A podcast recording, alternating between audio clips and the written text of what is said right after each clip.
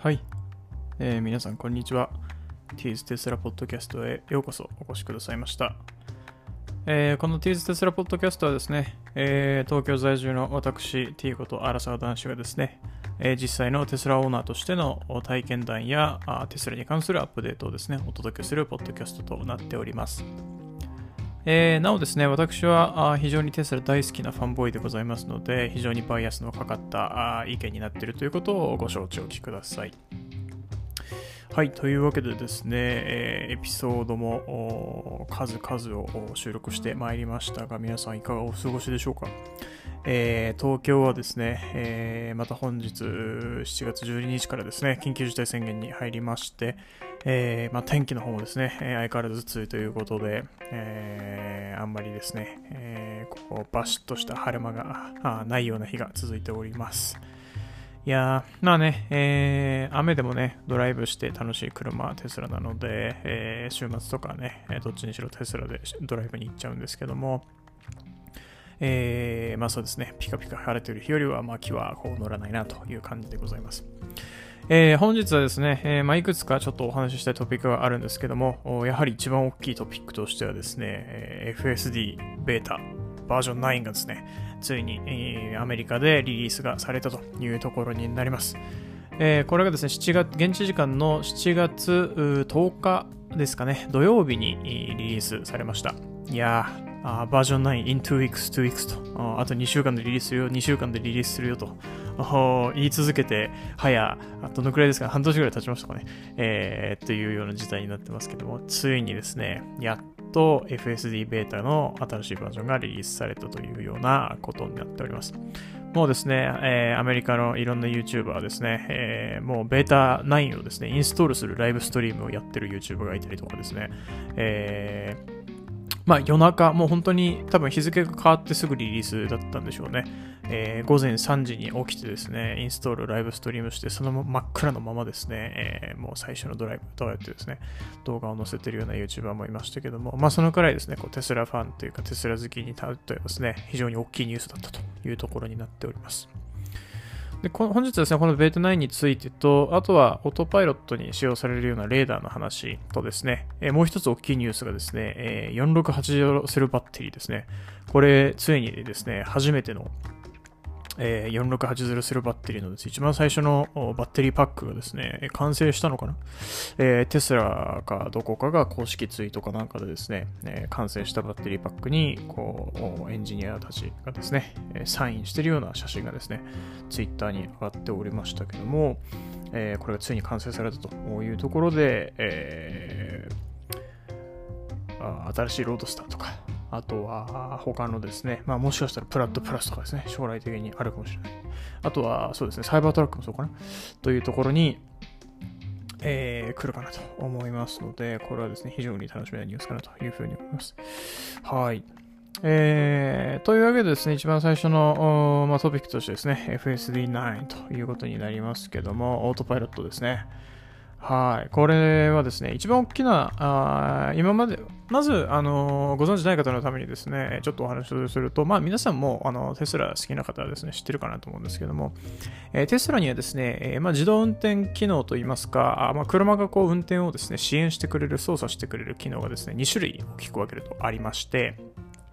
えー一つがですね、オートパイロットと呼ばれるものですね。これはアダプティブクルーズコントロールということで、えー前にいる車に合わせてですね、ブレーキだったりとか、アクセルを踏んだりとかですね、えー完全に止まったりだったりとか、信号が青になったら、前の車が動き出したら、まっすぐ進むだったりとかですね、こういったことをやってくれてですね、一つの車線の中に、えーはみ出さないようにハンドルもですね、一緒に操作してくれるというようなものになります。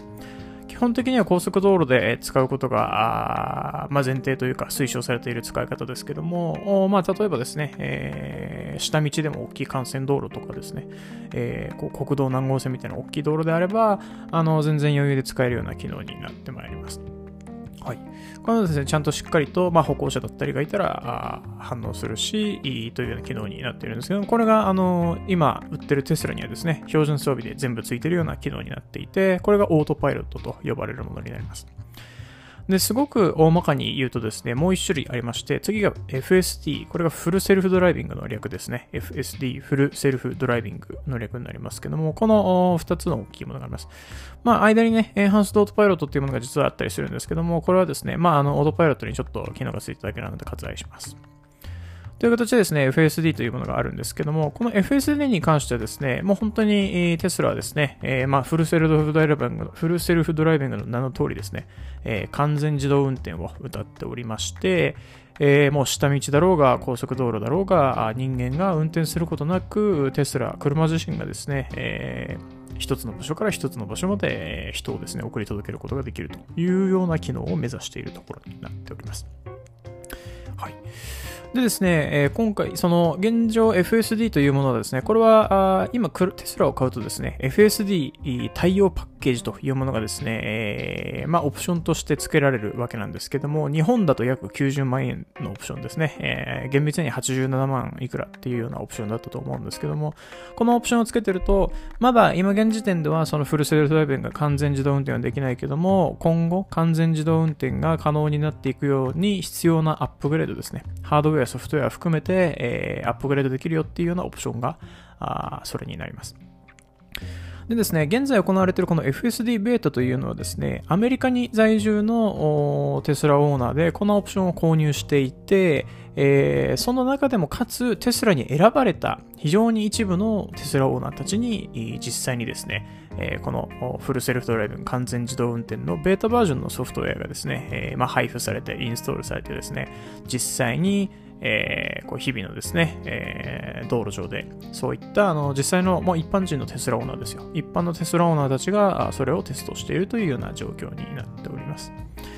でですね、まあこういったテスラオーナーに関してはですね、まああの YouTube だったりとか Twitter とかでですね、いろいろと公開をして、いるわけなので、まあ、えー、そういった形でですね、テストが進めてられているわけなんですけども、このですね、ベータのアップデートがどんどんどんどん、まあ、えー、まあほぼ毎週ですね、発生していたらしいんですけども、このベータ8からですね、ベータ9にこの変わる瞬間に関しては、これはもう先ほども言いましたけども、半年近くですね、待っていたようになります。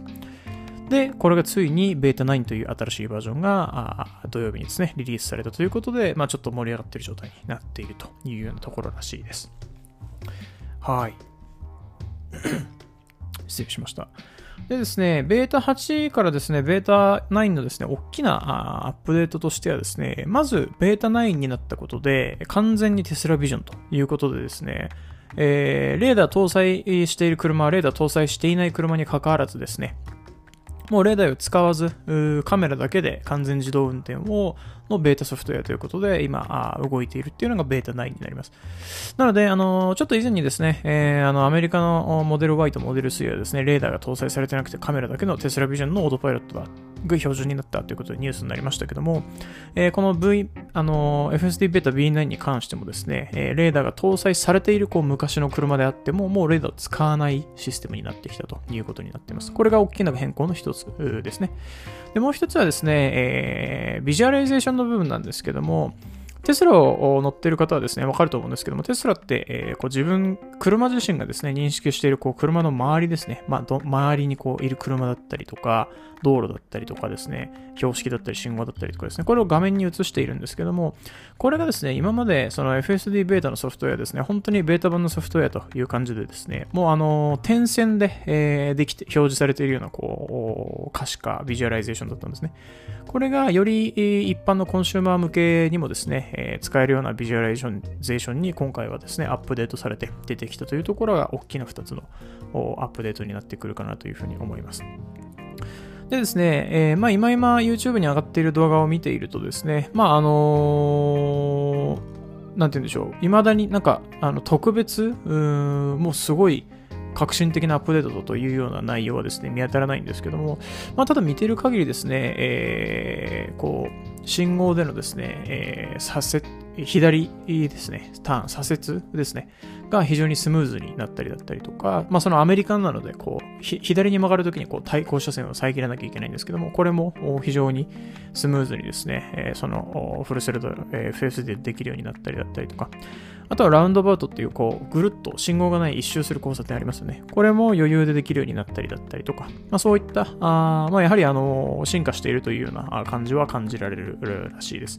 まあ僕自身もですね、FSD を体験したことはないので、まああの YouTube の動画を見てですね、話すことしかできないんですけども、これ非常に楽しみな話かなというふうに思います。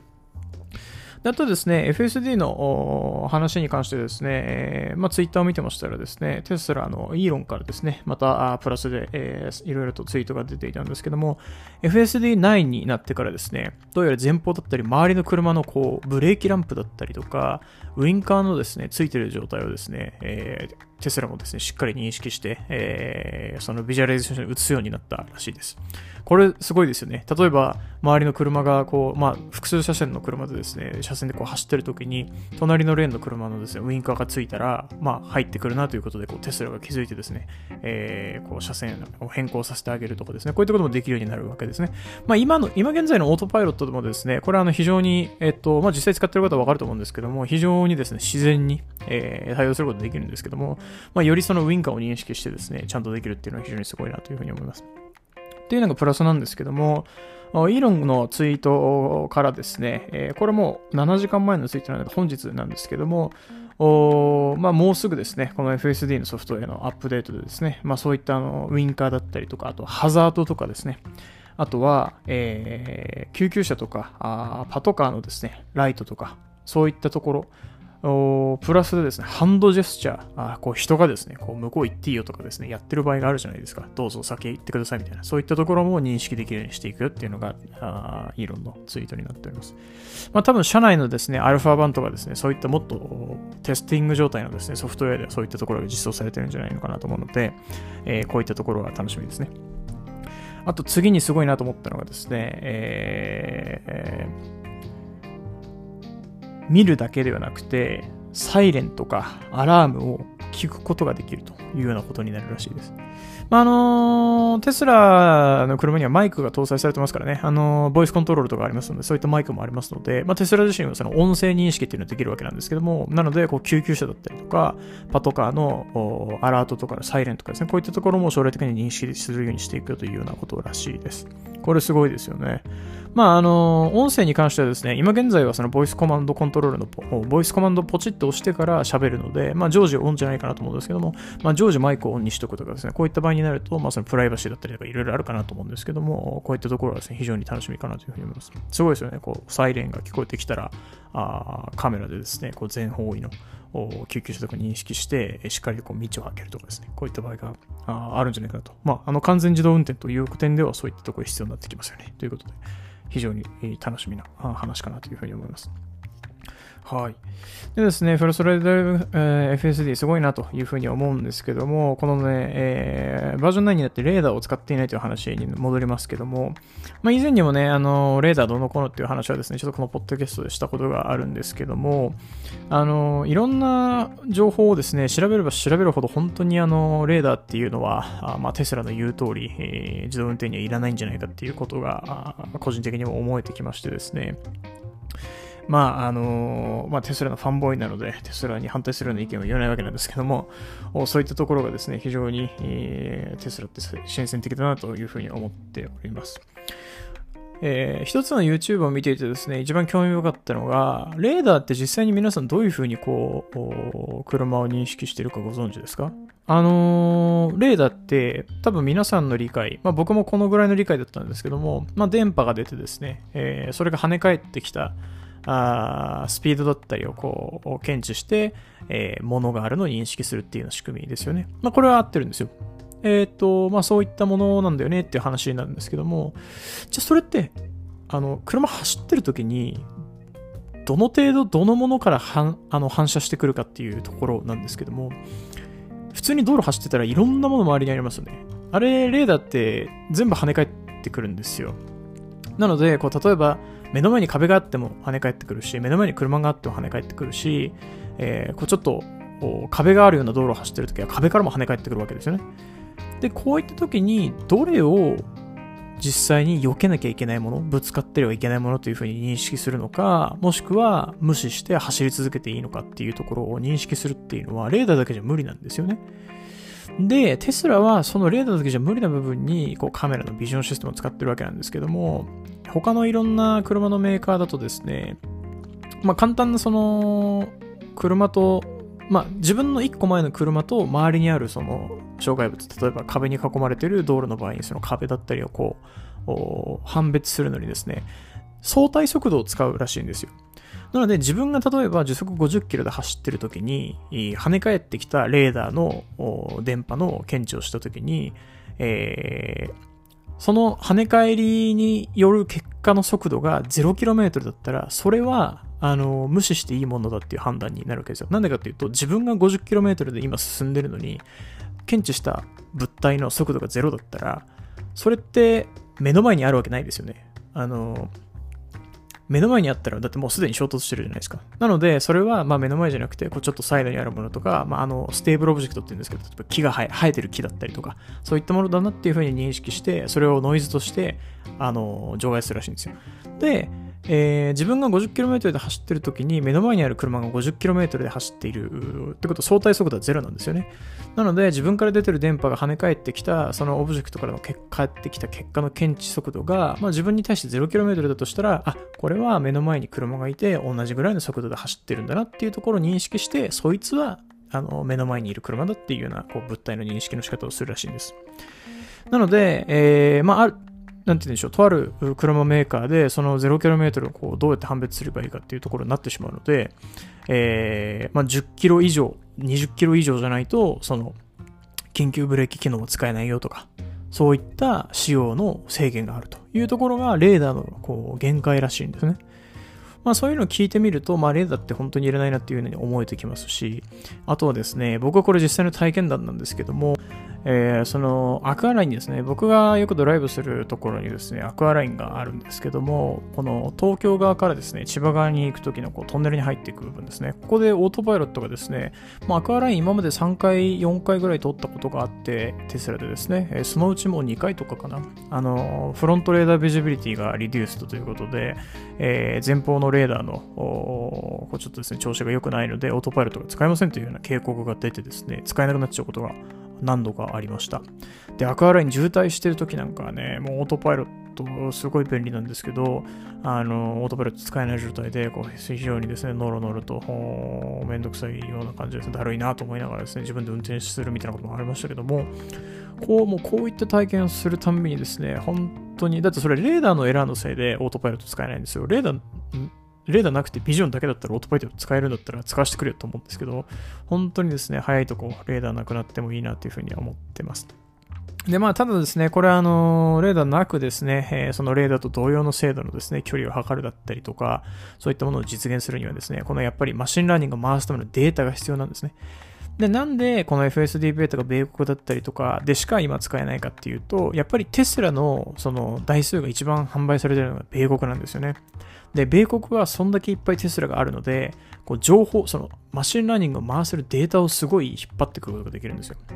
なので、FSD 今すごい、あの、米国で、えー、本当にもう自動運転みたいな感じで動いてますけども、YouTube の動画とかですね。これはこのソフトウェアを持ったまま日本とか別の国に行っても使えないわけですよ。っていうのも国ごとにその、あの、運転のルールっていうのが、ま、違うので、えー、使えないわけですよ。なので、あの、日本に FSD とかが来るには、日本でもすごいたくさんテスラが、テスラの車両がですね、普及して、えー、その機械学習に必要なですね、データがどんどん十分に集まって、えー、プラス機械学習がこう進んできたら、やっとそこで使えるようになるということなので、あの、テスラがですね、えー、こう、普及してくれるのはそういったものでもすごいいいことですし、まあ、スーパーチャージャーなんかもね、最近増えてますから、えー、すごいありがたいエフェクトだなというふうに思います。まあ最近ではですね、その普及という点では、まあいろんな芸能人の方がですね、テスラというような取り上げがありましたけども、今週もですね、あの、メジャーリーグの大谷翔平選手がですね、えー、テスラのモデル X をどうやら運転しているよというところでですね、あの、ニュースになったりしてましたね。はい。まあまあ、あの、アメリカだとテスラっていうのは非常にもう、えー、こう、地位を得たというか、あの知名度があるような車になってますんで、まあ、あの特にわかんないかなと思うんですけども、まあ、そういった部分ですね、テスラ、どんどん広まっていくといいですね、というふうに思っております。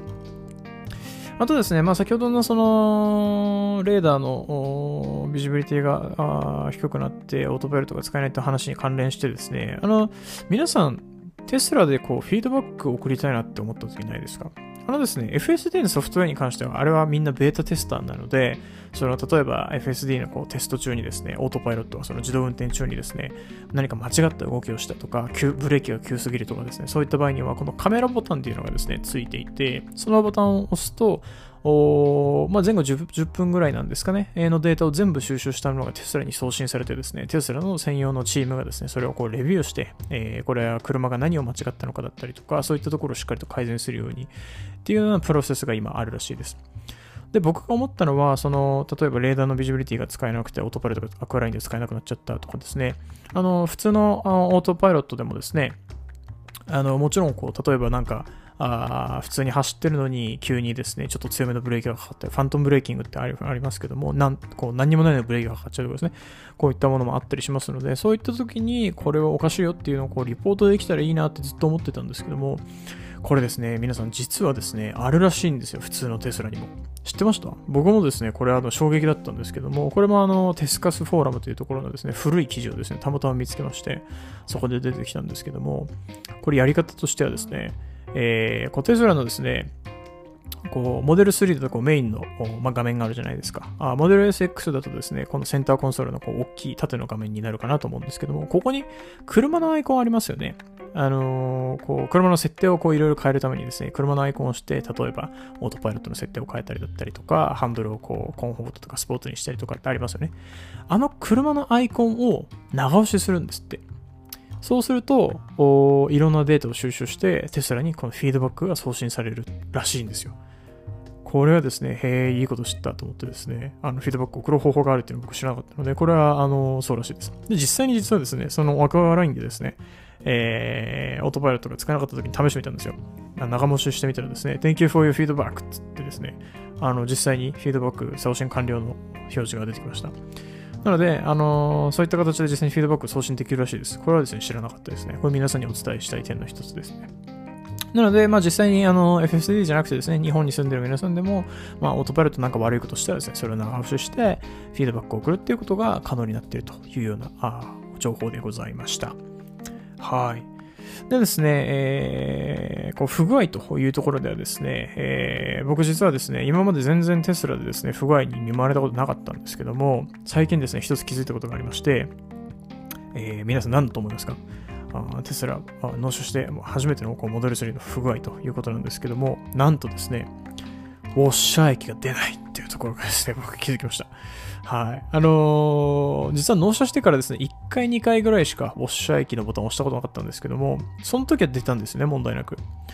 でですね、あのー、まあ、普段僕押さないんですけども、あの、ウォッシャー液ってガラスが綺麗になるけど、周りに飛び散ってですね、それ飛んだの拭かないとですね、汚くなるじゃないですか。なので、普段押さないんですけども、この前に洗車した時にですね、まあ、あの、洗車するからウォッシャー液ちょっとやってみようかなと思ったらですね、あの、ワイパー動くんですけども、ウォッシャー液出ないんですよ。あ、れどうしたもんかと。で、あの、テスラってウォッシャー液がなくなったらですね、ウォッシャー液ないですよっていうのはちゃんと出るんですけど、警告が。それも出てないんですよね。なので、ウォッシャー液があって詰まってるのか、まあ、センサーが壊れちゃったのか、何なのかなっていうふうに思ってるんですけども、まあ、とりあえず単純にウォッシャー液ないだけっていうところだと恥ずかしいので、あのー、まあ、ウォッシャー液なんか500円もあれば買えるので、ちょっと買ってみてですね、それをちょっと入れてみたいなと思うんですけども、まあ、そういった不具合に初めて遭遇したっていう話ですね。まあ、本当にウォッシャー液が出なくなっちゃったらですね、これはあのサービスセンター液なんですけども、まあ、ぶっちゃけウォッシャー液だったら、こう、走行に、あのー、まあ、支障はないので、まあ、その程度で良かったなというふうに思います。あとはですね、最近気づいたこととしては、そうですね、えー、まあ、内装の騎士騎士感ですかね。これ皆さん結構言ってる方多いかなと思うんですけども、あの、普段僕音楽をこうかけながら走ってるので、あんまり気にならないんですけども、たまにですね、こう EV 静かだなって思いながらですね、えー、音楽止めてですね、走ってることもあるんですけども、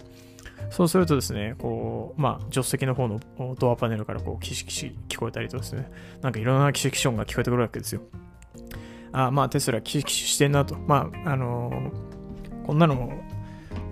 ね、別にキシキシになるだけだからいいやと思いながらですね、走ってるんですけども、でもこれ僕よく考えたんですよ。なんでこんなにテスラでキシキシ言うって言われるんだろうなと思ってて。あのー、まあもちろんですね、その、車メーカーとしての歴史が浅いので、あのー、まだ品質がしょぼいっていうのも、もちろん、あの、その可能性というか、そのあれもあると思うんですよね、実際。ただ、いろいろ考えた末ですね、これ、テスラってエンジンがないので、その、まあ、そもそもエンジンの騒音がないからこそ、今まで気づかなかったようなものが聞こえてきてるっていうのが一つあると思っていて、あの、ガソリン車だと、まあ、ある程度こう、エンジンの振動だったりとか、音ってするわけですよ。やっぱりどんなに静かに車でも。で、それによって、こう、聞こえていなかったキシキシ音が、まあ、EV だとそういうのが一切なくなるんで、聞こえてくるっていうのが一つあると思うのと、あとは、あの、エンジンの、こう、小さい振動ブルブルっていう振動が一切ないじゃないですか。そのせいでキシキシするっていうのがあると思うんですよ。これ何かっていうと、あの、そのガソリン車の場合はエンジンがこうブルブルするわけですよね。あの、走っていてもこう停車中もこうブルブルブルブルするじゃないですか。もう全くこう無の状態っていうのは、あの、エンジン切らないとないわけですよ。その状態がないっていうことは、で、あの、逆に言うとそのガソリン車は、その車全体が、あの、常時こうちょこっとブルブル震えてるわけですよね。なので、そのキシキシするようなところが、そのブルブルによって、そのキシキシ要素が、まあ、キシキシってこう擦れたりすることによって発生すると思うんですけど、その擦れるところとかが、あの、そのブルブルによって解消されているみたいなところがあるんじゃないかなっていうふうに思っていて、あの、そのおかげでガソリン車だとキシキシ音っていうのがあんまり、えー、目立たないのかなというふうに思ったりもしています。こう実家のですね、ガソリン車久しぶりに運転した時はもう、あれこんなにブルブルしたっけだったりとか、もうブレーキ離しただけでめっちゃ進むし、すごいビビってとかですね、そんなのもありますんで、もうテスラしか運転できない体になっちゃいましたけども、はい。そういったところもあるんじゃないかなというふうに思います。まあ、あのー、実際ね、日産リーフとか別の EV に乗ったことがあるわけではないので、そのキシキシ音は、まあ別に EV だからなるわけじゃねえよとかあるかもしれないんですけども、まあそういったところが考えられるんじゃないかなっていうのは個人的なあの感想です。はい。ということでですね、まあ、あの、テスラの実際の体験談みたいなのを語ってみたんですけども、ちょっと最後にですね、その4680セルバッテリーですね、についてお話ししたいと思うんですけども、まあ、あの、4680セルバッテリーですね、これあの、何がすごいかというと、これ、テスラのこうバッテリーで数年前、もう2年前とかですかね、にやったもので発表されたこうテスラの新しいバッテリー技術で、もうこれを使うと、こう、あの、走行距離もめちゃめちゃ伸びるし、その出力パワーもすごいから、えー、そのロードスターだったりとか、めちゃめちゃすごいような加速ができるという話でありました。で、これは何かというと、このセルの、どうやらですね、ま、電池でこの電気が発生する、電気を取り出すときにですね、やっぱマイナスこうプラス極から極から極へですね、電極、電子がですね、こう動く距離がやっぱりあるわけで、そこが短い方が瞬時に電気が出てくるし、力がこうバッと出やすいっていう話らしいんですよね。で、それでこの4680バッテリーはそっち、その性能が優れているので、えー、ま、まあそのすぐに瞬時のパッっていうパワーも出るし、走行距離っていう分でもこう小さいようなところにこうギュッと電スでですね、詰められるということですすごいようなバッテリーパックらしいです。で、これはですね、まあ、イーロンがどあのずっと前からですね、言ってたんですけども、まあ、あの、噂によると、どうやらそれを製品化するのにちょっと手こずってるらしいみたいな噂もありまして、まあ、実はモデル S プラットプラスもですね、この4680バッテリーを使うっていうようなことを言われてたんですけども、まあ、それも使われないまま、プラットプラスはキャンセルになってしまったということで、まあいろんな憶測が飛んでますよね。そのバッテリーがまあ使う、また作れてないからキャンセルになったんじゃないかみたいなのがありますけども、まあ実際にですね、それの完成したものの写真がですね、ツイッターに載ってきましたので、まああの遅れてるというか、まあ予定通りはもしかしたら遅いのかもしれないんですけども、まあ実際に達成してきているというところになってくるのかなと思います。これが採用されたやっぱロードスターとかですね、まあ将来的には、えー、モデル SX、えーえー、3Y なんかもですね、将来的には新しいこうバッテリーのプラットフォームに移っていくと思うんですけども、それで走行距離がですね、バーンと伸びるとですね、まあ、今の走行距離でも基本困ったことないんですけども、それより伸びてしまうとなるとですね、ここはもう本当に冗談抜きでガソリン車に対してのですね、とどめを刺すような形になってくるかなというふうに思いますので、非常に楽しみなあお話かなというふうに思います。はい。というわけでですね、えー、今日ちょっと長めにですね、話してしまいましたけども、本日エピソード6ということでですね、ティーズテスラポッドキャストでいろんな話をご紹介しました。えー、面白いと思った方はぜひサブスクライブしていただいて、あとですね、ティーズテスラ3というですね、ティーズテスラ3というユーザーネームで Twitter もやっておりますので、こちらもぜひ皆さんフォローしていただけると幸いです。ツイッターではですね、えー、いろんな外国のですね、テスラのニュースをリツイートしたりとかですね、えー、面白い YouTube のですね、テスラのその FSD の動画だったりとかですね、こういったところをシェアしてまいりますので、えー、皆さんのですね、えー、いいようなあ情報源になればいいなというふうに思っております。えー、本日はですね、実はあの、えー、収録しつつですね、外のですね、えー、パトカーと消防車のサイレンがうるさかったんですけども、おどうかな聞こえるかなあの、入ってないといいんですけども、まあ一応ですけど、こう専用のマイクを使って撮ってはいるんですけども、聞こえてないことをですね、祈って、まあ聞こえてたらちょっとですね、まああの、外で鳴ってたんだなぐらいで思っていただければ、ああなというふうに思います。はい、というわけで、えー、テイズするポッドキャットエピソード6ですね、こちらで終わりにしたいと思います。ご清聴いただき誠にありがとうございました。あ次回のエピソードまで、えー、皆さん楽しいテスラライフをお送りください。ではまた。啊